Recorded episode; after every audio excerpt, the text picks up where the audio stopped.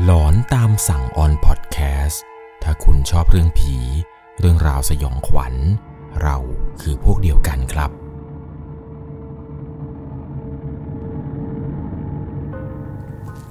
สวัสดีครับทุกๆคนครับ ขอต้อนรับเข้าสู่ช่วง หลอนตามสั่ง อยู่กับผมครับ 11 LC สำหรับเรื่องราวที่ผมจะเล่าให้ฟังในวันนี้ เป็นประสบการณ์สุดหลอนของไรเดอร์ส่งอาหารท่านหนึ่งครับ ที่เกิดเรื่องราวหลอนๆ ในช่วงตอนที่วิ่งอาหารกะดึก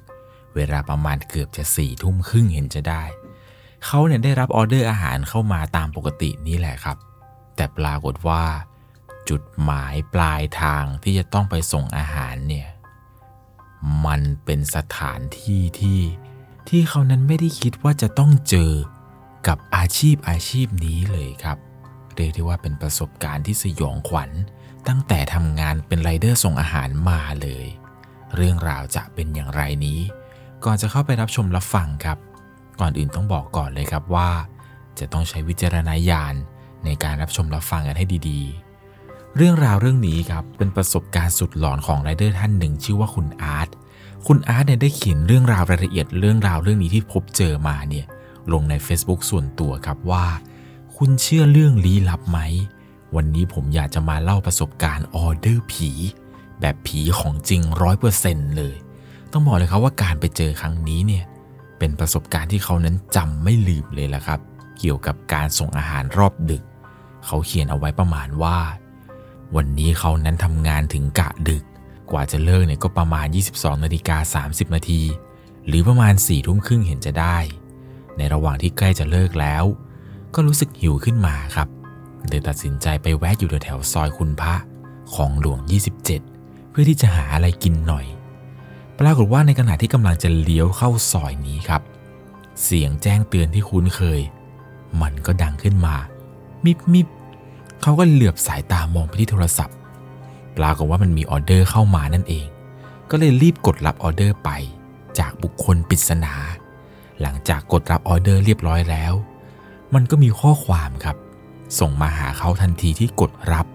ข้อความนี้ถูกส่งมาจากผู้สั่ง เขียนว่า ส่งหมู่บ้านจุดๆๆบ้านเลขที่ 74ทับจุดๆซอยหนึ่งเขาก็พิมพ์ตอบไปครับว่าอ๋อครับ หลังจากที่พิมพ์ตอบครับไปแล้วเนี่ยทางต้นทางที่เป็นผู้สั่งก็ได้ส่งเบอร์โทรมาครับ 098777ตืดตืดตืดตืดตืดตืดช่วงเวลาประมาณ3ทุ่ม47 เห็นจะได้ หลังจากที่ได้ข้อมูลอะไรมาเรียบร้อยครับ เขาเองเนี่ยก็ขี่รถไปรอออเดอร์จนเสร็จ ช่วงเวลาประมาณ3ทุ่ม54ก็ได้ส่งข้อความกลับไปหาต้นทางอีกครั้งหนึ่งครับว่า ฉันกำลังไป แล้วก็ถามว่าใช่หมู่บ้านจุดๆๆหรือเปล่าครับ ทางต้นทางเนี่ยไม่ได้อ่านข้อความ เขาก็เลยคิดว่าคงน่าจะใช่แหละ เพราะว่ามีการ confirm ออเดอร์กันตั้งแต่ตอนต้นแล้ว หลังจากรับอาหารลูกค้าเสร็จ ก็รีบขับรถมาจนถึงหมู่บ้านนี้ทันที คนขับโซนนี้น่าจะรู้ครับ ว่าหมู่บ้านนี้เนี่ยมีเรื่องอะไรแปลกๆ พอมาถึงที่หน้าหมู่บ้านครับ ก็ได้เจอกับพี่รปภก่อนเลย บทสนทนาแรกที่พี่รปภถามก็คือ ไปบ้านเลขที่เท่าไหร่ครับ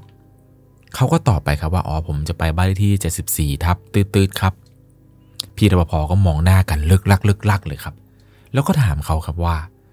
บ้านเลขที่ผิดหรือเปล่า เลขที่เท่าไหร่นะครับ เขาเองก็ย้ำอีกรอบหนึ่งครับ รอบนี้เนี่ยย้ำเสียงดังเลยว่า 74ทับตืดๆๆครับ พี่รปภคนเดิมก็พูดอีกครั้งหนึ่งครับว่า น่าจะผิดบ้านแล้ว บ้านนี้มันเป็นบ้านร้างนะ จะมีคนสั่งของได้ยังไง ลองโทรหาเขาดูสิ ด้วยความที่ว่าตอนต้นเนี่ยช่วงตอน3ามทุ่มสีเนี่ย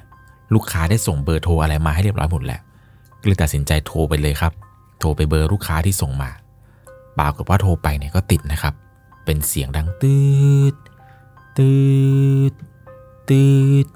แต่พอตืดที่สามนี้ครับ เขาตัดสาย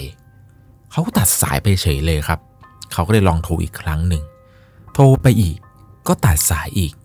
ครั้งที่สามนี้ครับ โทรไป ปรากฏว่าก็ตัดสายเหมือนเดิม ก็เลยบอกพี่รปภครับว่า พี่เขาตัดสายผมอะ่ะ พี่รปภเนี่ย ก็เริ่มเล่าประวัติให้ฟังเลยครับว่า น้อง น้องรู้ไหมบ้านหลังนี้ จ้าของเขาติดหนี้สินจนธนาคารมายึดบ้าน เขาคิดสั้นฆ่าตัวตายในบ้านนั่นแหละ แล้วเขาก็ยิงคนสวนที่เป็นคนลาวอยู่ในบ้านไปอีกคนหนึ่ง ตัวเขาเองพอได้ฟังเช่นนี้เนี่ย ก็ใจเสียแล้วครับ คิดว่ายังไงดีวะ สักพักหนึ่งได้ยินเสียงพี่รปภอีกคนหนึ่งครับ พูดขึ้นมาว่า อาจจะเป็นบ้านใกล้ๆกันสั่งก็ได้นะพี่ พี่ลองเข้าไปดูไหมล่ะ ผมเห็นเขานั่งกินเหล้ากันอยู่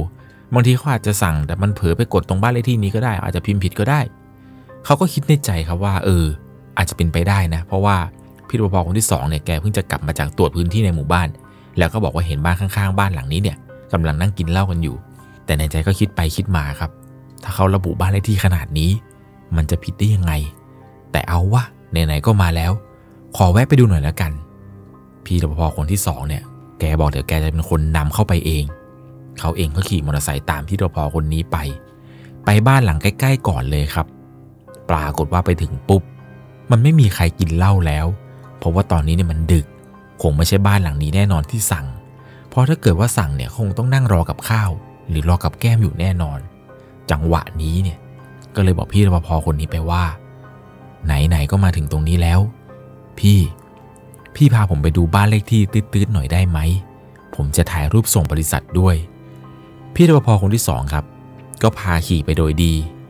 ตอนที่ขี่ไปเนี่ยเขาบอกว่ามีเหตุการณ์แปลกๆเกิดขึ้นด้วยครับ ในระหว่างที่กำลังไปนี้ครับ พอไปถึงที่หน้าบ้าน มันมีลมแรงแบบแรงจนคิดว่าเป็นพายุเลย พัดผ่านเข้ามาพอไปถึงหน้าบ้านสภาพที่เห็นเนี่ยบ้านหลังนี้ครับ เต็มไปด้วยต้นไม้ผุพัง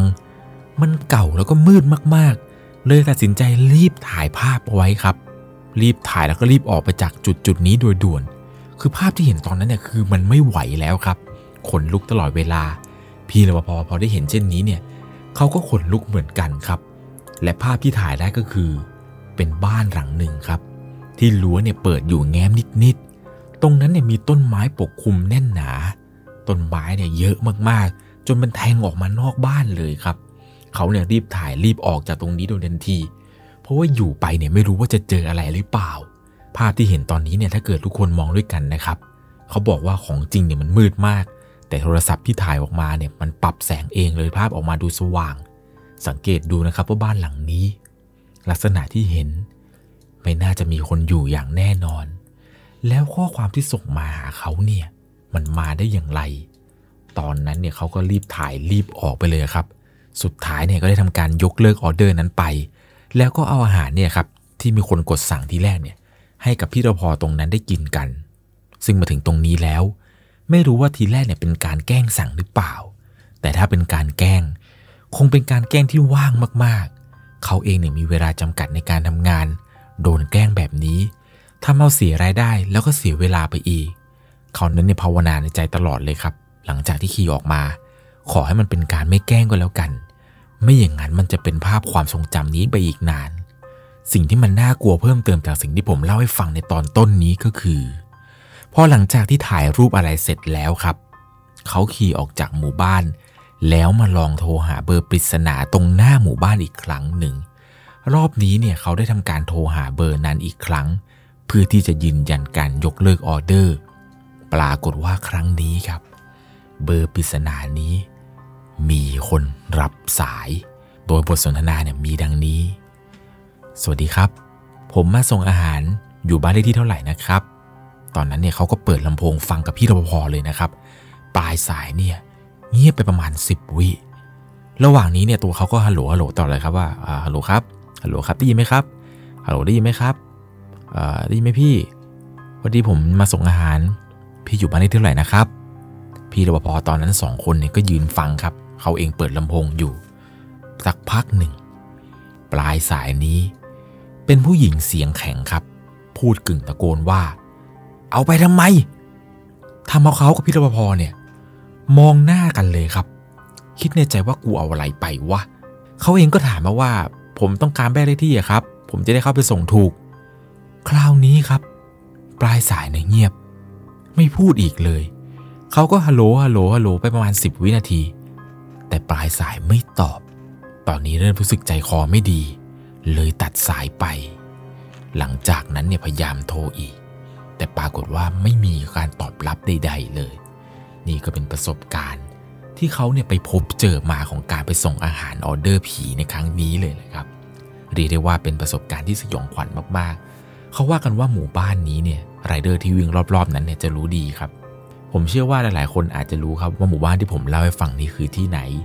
ก็ลองไปหาดูนะครับ ว่าหมู่บ้านแถวนั้นเนี่ย มีเรื่องอะไรแปลกๆหรือเปล่า ต้องบอกเลยครับว่าพี่ๆไรเดอร์ที่วิ่งอาหารตอนกลางคืนเนี่ยหลายคนเลยนะครับ ที่พบเจอเรื่องอะไรแปลกๆ อย่างเมื่อก่อนจะมีพี่ไรเดอร์ท่านหนึ่ง ที่ได้วิ่งอาหารเข้าไปส่งที่สุสานตอนกลางคืนด้วยนะครับ ไม่รู้ว่าเป็นคนหรือผีที่สั่ง ยิ่งเรื่องราวของคุณอาร์ตเนี่ยที่ได้ถ่ายทอดเอาไว้ใน Facebook แล้วเนี่ยยิ่งหนักเลยครับ เพราะว่าเขาเองเนี่ยถ่ายภาพประกอบมา ภาพนี้ที่ได้มาเนี่ยต้องบอกเลยว่าเป็นภาพที่น่ากลัวจริง ๆ นะครับ อย่างที่ผมได้บอกไปคือมันมีแต่ต้นไม้ปกคลุมเยอะแยะมากมายเลย จุดจุดนี้เนี่ยพี่รปภบอกว่าไม่ใช่แค่เขานะครับที่เจอไรเดอร์หลายคนเนี่ยก็พบเจออะไรแปลกๆแบบนี้มาเยอะพอสมควร ที่แรกเนี่ยผมเข้าใจว่าถ้าเกิดว่าเป็นการแกล้งกันเนี่ยหรือถ้าเกิดว่ารปภเป็นคนแกล้งเอง เพื่อที่จะเอาอาหารฟรีเนี่ยมาลองคิดดูแล้วครับว่าถ้าจะแก้อย่างนั้นเนี่ยตอนที่เขาออกมาโทรศัพท์ด้านหน้าป้อมเนี่ย พี่รปภทุกคนเนี่ยอยู่พร้อมกับเขา แล้วก็ฟังลำโพงไปด้วยกัน แต่เสียงปริศนาที่ดังออกมาจากปลายสายเนี่ย มันเป็นเสียงของผู้หญิง เป็นไปไม่ได้เลยครับ ที่พี่รปภจะแกล้ง หรือมีคนละแวกนั้นแกล้ง มันยิ่งทำให้เขานั้นขนลุกไปกว่าเดิม เพราะว่าปลายสายเนี่ยตะโกนขึ้นมาเลยครับว่าเอาไปทำไม น่าจะหมายถึงอาหาร ที่วิญญาณเขาสั่งหรือเปล่า อันนี้ต้องใช้วิจารณญาณส่วนบุคคล ในการรับชมรับฟังกันให้ดีๆนะครับ ไม่แน่ว่า เรื่องราวเรื่องนี้ อาจจะเป็นผีที่สั่งออเดอร์หลอนนี้ก็เป็นไปได้ มีพี่ๆไรเดอร์ท่านไหน พบเจอเรื่องราวอะไรแปลกๆระหว่างการส่งอาหารอีก ลองคอมเมนต์บอก หรือส่งเรื่องราวความสยองขวัญมาได้ที่ Facebook Fanpage 1 LC เลย ผมยังรออ่านเรื่องราวของทุกคนอยู่สำหรับในค่ำคืนนี้ ขอให้พี่ไรเดอร์ทุกๆ คนที่วิ่งกะกลางคืน โชคดีละครับ อย่าได้เจอออเดอร์ผีแบบนี้ ก่อนจากกันไป ถ้าคุณชอบเรื่องผี เรื่องราวสยองขวัญ เราคือพวกเดียวกันครับ สวัสดีครับ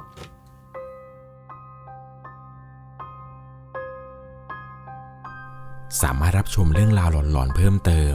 ได้ที่ YouTube c h anel 1 LC ยังมีเรื่องราวหลอนๆ ที่เกิดขึ้นในบ้านเรา รอให้คุณแนนได้รับชมอยู่นะครับ